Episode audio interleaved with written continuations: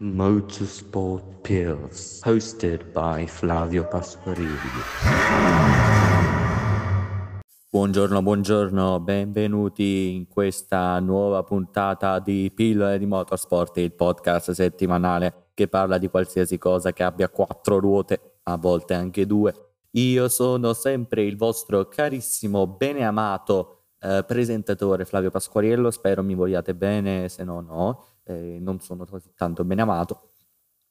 Però, eh, insomma, io sono ancora qui, qui eh, voi mi state ascoltando, quindi spero che effettivamente eh, qualcosa vogliate, ecco, vogliate ascoltare, che non stiate facendo giusto per perdere tempo, perché effettivamente siete interessati, anche se in realtà i podcast sono fatti per perdere tempo, e però lasciamo stare questi discorsi filosofici, non so come mi vengono in mente.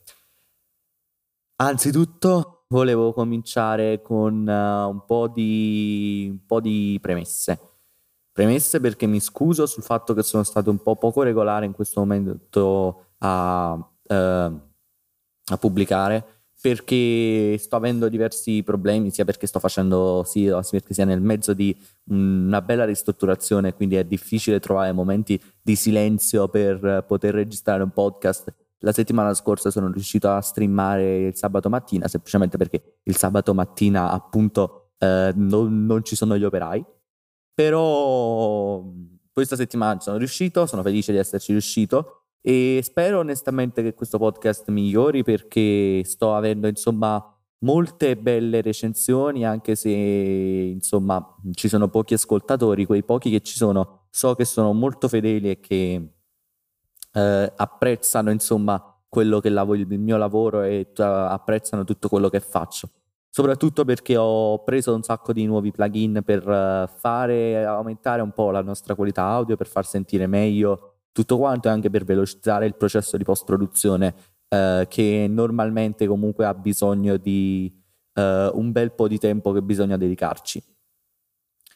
Per oggi, per oggi, oggi è venerdì Stranamente non un venerdì prove libere. Questa settimana si ritorna finalmente un circuito che tutti stavamo aspettando, Imola, per il Gran Premio dell'Emilia Romagna. Imola è un circuito che è sicuramente, sicuramente un gran bel circuito, non il mio preferito tra i tre di quest'anno che si trovano in Italia, uh, forse perché mh, lo, lo, trovo molto difficile Uh, e non sono mai riuscito a trovarlo molto non sono mai riuscito a trovare un bel feeling con questo circuito però sicuramente è divertente da guardare bello comunque intrattenente eh, porta intrattenimento insomma però eh, da guidare diciamo che non ho mai trovato il mio feeling uh, più, uh, più giusto insomma con la pista.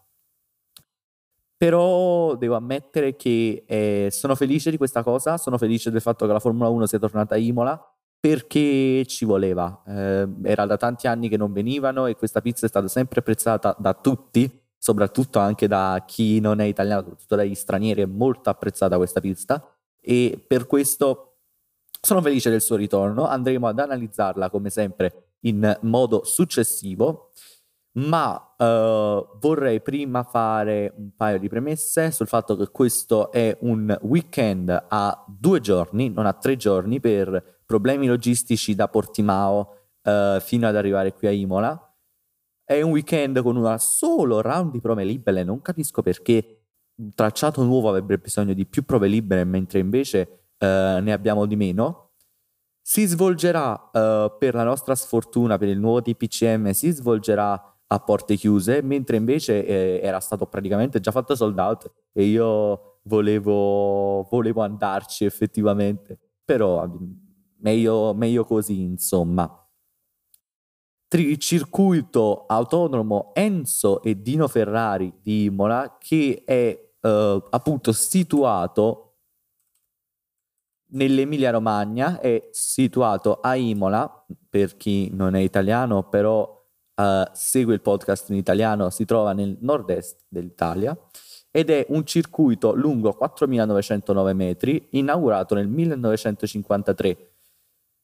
circuito che è stato fondato appunto dal comune di Imola per le prime corse automobilistiche e già all'inizio negli anni Ottanta aveva una forma molto simile a quello avevano, a quello che ha, ha, attualmente. Un circuito che non è mai stato del tutto rinnovato, ma è stato eh, modificato negli anni, ma è stato semplicemente riadattato. È stato riaperto nel 2008 dopo, nel 2000, dopo che nel 2006 fu abbattuta tutta la zona box perché eh, reputata troppo, troppo costosa da mantenere, perché eh, effettivamente non c'erano più non c'erano più, non c'erano più persone interessate, però alla fine Imola ora è diventato un bel autodromo nelle competizioni eh, italiane, competizioni GT, in cui è ancora molto sfruttato. Io sono sicuro che la Formula 1 ne vorranno ne vorrà tanto, insomma, piace, eh, sarà molto molto molto apprezzato. Um, soprattutto perché ora si corre in Superbike, quindi siamo bene. Cominciamo con uh, una piccolo piccolo uh, guida del tracciato, insomma, vocale, partendo da rettilineo che in realtà è un rettilineo che in sé è molto corto, perché in realtà è, ha una forma molto particolare con la curva 16 e la curva 17 che costituiscono questo rettilineo di partenza con queste due curve verso, uh, verso prima verso destra, due curve a destra che uh, portano questa configurazione strana per cui non ci si rende conto, ma in realtà sono considerate curva 16 e curva 17, ma in realtà è tutto un rettilineo, anche curva 1, uh, eh, che va, viene, viene percorso a tavoletta che sicuramente è un, è un punto in cui ci sarà DRS. Uh, eh, prevedo DRS da curva 17 a curva 2, non so come sono organizzati, non, non so come hanno organizzato i DRS onestamente. Uh, penso abbiano messo un brevissimo uh, un DRS tra curva 12 e curva 14, è probabile con la curva 13 riv- che c'è qualcosa in mezzo. Però insomma è da vedere, è da vedere, soprattutto per la particolare conformazione del tracciato, bisogna insomma vedere un po' come organizzeranno. Partendo dalla curva 1, che è questa leggera curva a sinistra, si arriva poi alla prima variante, la variante del Tarmurello, che è molto ampia in entrata e stretta in uscita, curva, 3, 4, curva 2, 3, 4, per cui si tende a stare molto a destra e frenare molto tardi per andare a pizzicare molto il cordolo e uh, portare quanta più velocità, visto che è una curva che si fa, è una variante che si fa circa 150 km h per poi arrivare sulla seconda variante, la variante Villeneuve, che uh, si fa ancora, si fa con una frenata più profonda, ma a una velocità di punta inferiore, ma con una velocità di uscita che è decisamente maggiore, per poi arrivare alla Tosa, che è un lungo tornante sinistro, che diciamo è quello che mi fa perdere un sacco di tempo eh, di solito, perché c'è bisogno di una frenata molto profonda sul lato destro per poi chiudere e seguire una traiettoria che non è mai così tanto precisa, per poi arrivare alla curva leggermente verso destra, per poi la piratella che è in salita, che è una, una curva di 90 gradi a sinistra in salita, per poi arrivare a questo non rettilineo che arriva poi alle due curve delle acque minerali, chiamate così semplicemente perché c'è una pubblicità della Ferrarelle le curve più belle di tutto il tracciato, frenata leggera, curva 9, entrata, entrata con il trail braking e si, e si porta la frenata da proprio l'entrata di curva 9 fino all'inizio di curva 10, si, por- si cerca di portare la frenata il più dentro possibile per uscire e pre- andare il più presto possibile sul gas. Normalmente curva 9 c'è chi l'ha fatta voletta, io ci sto provando, per il momento freno all'apice di curva 9 ma uh, è una sono due curve molto tecniche e molto facili da sbagliare. Per fortuna c'è tanto asfalto, dove appunto c'è il logo della Ferrarelle, c'è tantissimo asfalto che promette, insomma, beh, che promette bene, insomma, perché uh, si vanno a evitare incidenti. Per poi arrivare, dopo questo l'altro rettilineo, alla variante alta, che anche questa è in salita, per poi arrivare in discesa questa curva lunghissima in discesa, curva 13, e questo rettilineo che con una bella pendenza, in, con una bella pendenza discendente, per arrivare poi alle ultime, uh, alle pen, ultime due curve, tecnicamente, uh, sono le, non sono le ultime due curve, cioè il complesso della rivazza, anche qui frenata molto profonda all'inizio, per poi cercare di prenderle a doppio apice e uscire il più forte possibile da, da, curva 15 che è molto importante visto che si arriva a questo tratto di rettilineo eh, per cui si, fa, si arriva anche ai 340 eh, penso si arriverà anche ai 340 su questo rettilineo molto lungo. Tracciato che sicuramente ci porterà spettacolo sono, molto, eh, sono stato molto felice molto felicemente sorpreso da Portimao che è un circuito su cui ho uh, gareggiato molto su Race è un circuito che uh, apprezzo molto per la sua tecnicità e per i suoi saliscendi, ma spero che Imola possa darci lo spettacolo che Imola ha, ha da offrire. Perché, perché, è un bel tracciato, insomma, non è un brutto tracciato, anche se non è tra i miei preferiti. Sono sicuro che uh, a molti di voi piacerà, per chi non lo conosce, per i più giovani che non lo conoscono così tanto, sono sicuro che farà un'ottima impressione anche per gli stranieri che non hanno mai visto una gara appunto ad Imola oppure non lo conoscono per niente. Dopo questo piccolo passaggio nel futuro, eh, voglio andare a tirare un po' le somme del passato. Passato che si chiama Gran Premio del Portogallo, Portimao Circuito de Algarve, eh, circuito che io apprezzo particolarmente, come ho già detto. Eh, perché ho sempre avuto una grandissima esperienza nel guidarci e nel avere insomma una, una bella esperienza, una, un'esperienza divertente su quel circuito, sul fatto che ci siano veramente tantissimi cambi di elevazione, frenate difficili, è un, è un circuito in cui la frenata è la cosa più importante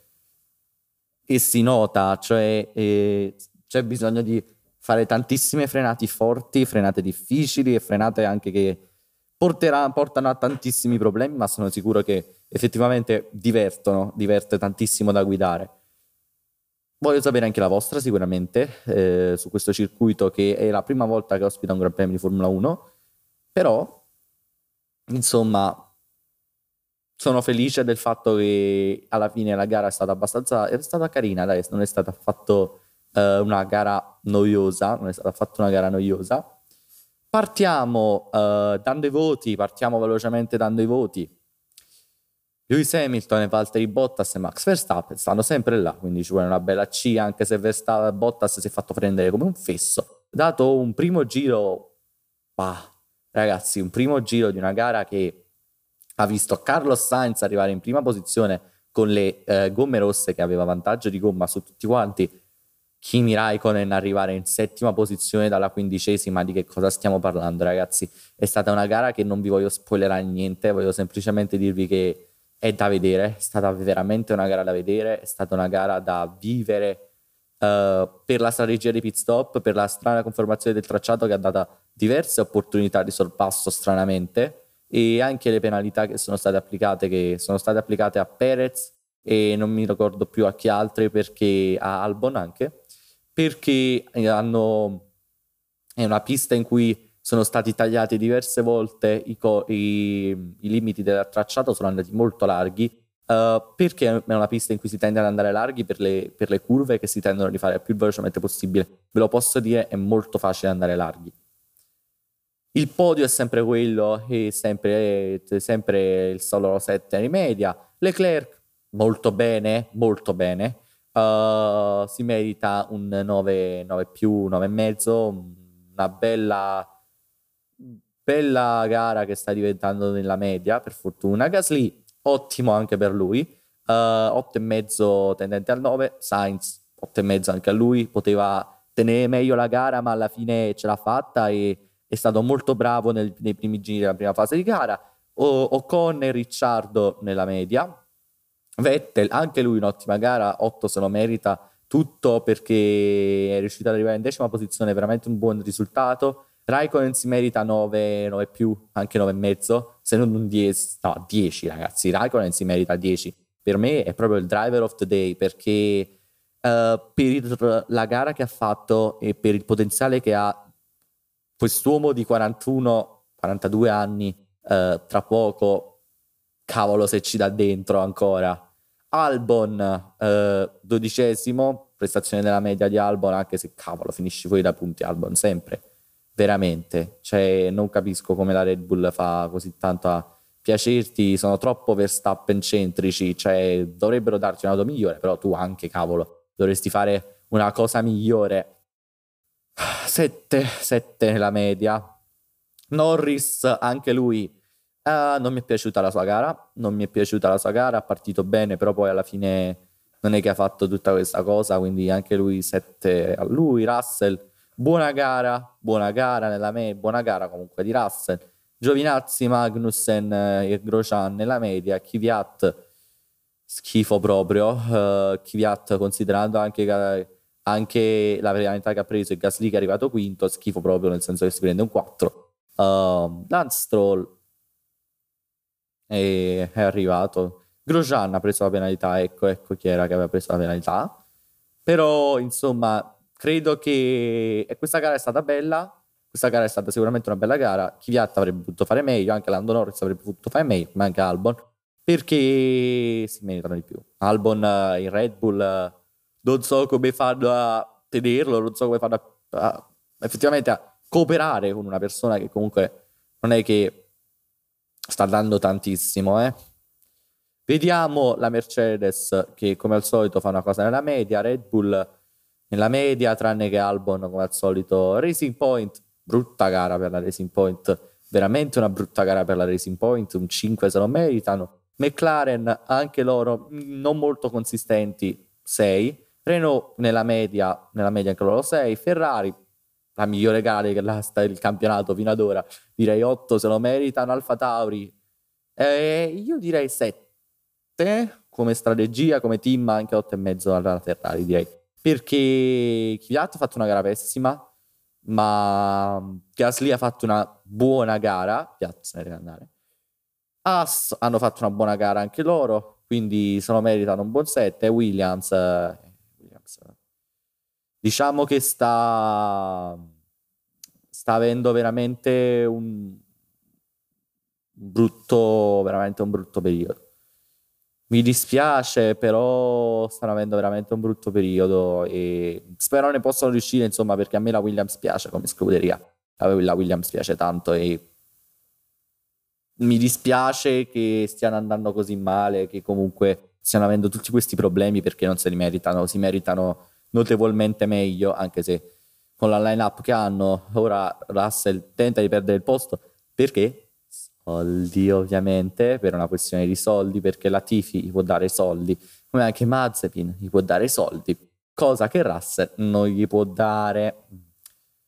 Mi dispiace perché alla fine come al solito chi regna e chi ha i soldi e questo sarebbe stato veramente un gran peccato. Rimanendo così sul driver market ultime notizie eh, Alfa Romeo conferma la sua line-up e questo, questo ha sconvolto tutto. Questo ha sconvolto tutto perché vuol dire che tutti i junior, tutte le cose che dicevo nei vecchi podcast, la fatica, fantasticare, facevo niente, non si può più fare niente. Sono felice per Giovinazzi, felicissimo per Giovinazzi perché um, se lo merita, mm, è un bravo, è bravo, non, non gli potete dire niente, è bravo, se lo merita questo posto. Ora in AS c'è bisogno di trovare qualcuno c'è bisogno di trovare chi vincerà sicuramente in campionato di Formula, in Formula 2 salirà, Mick o Ailot saliranno e andranno in AS, ma uh, bisogna trovare qualcuno. Non so se faranno salire tutte e due perché se mettono tutti e due fanno salire tutti e due, eh cavolo, il problema è grande perché hai due piloti inesperti. Qui ci vorrebbe un pilota che già può sostenere uh, insomma, un pilota un po' meno esperto e può aiutarli.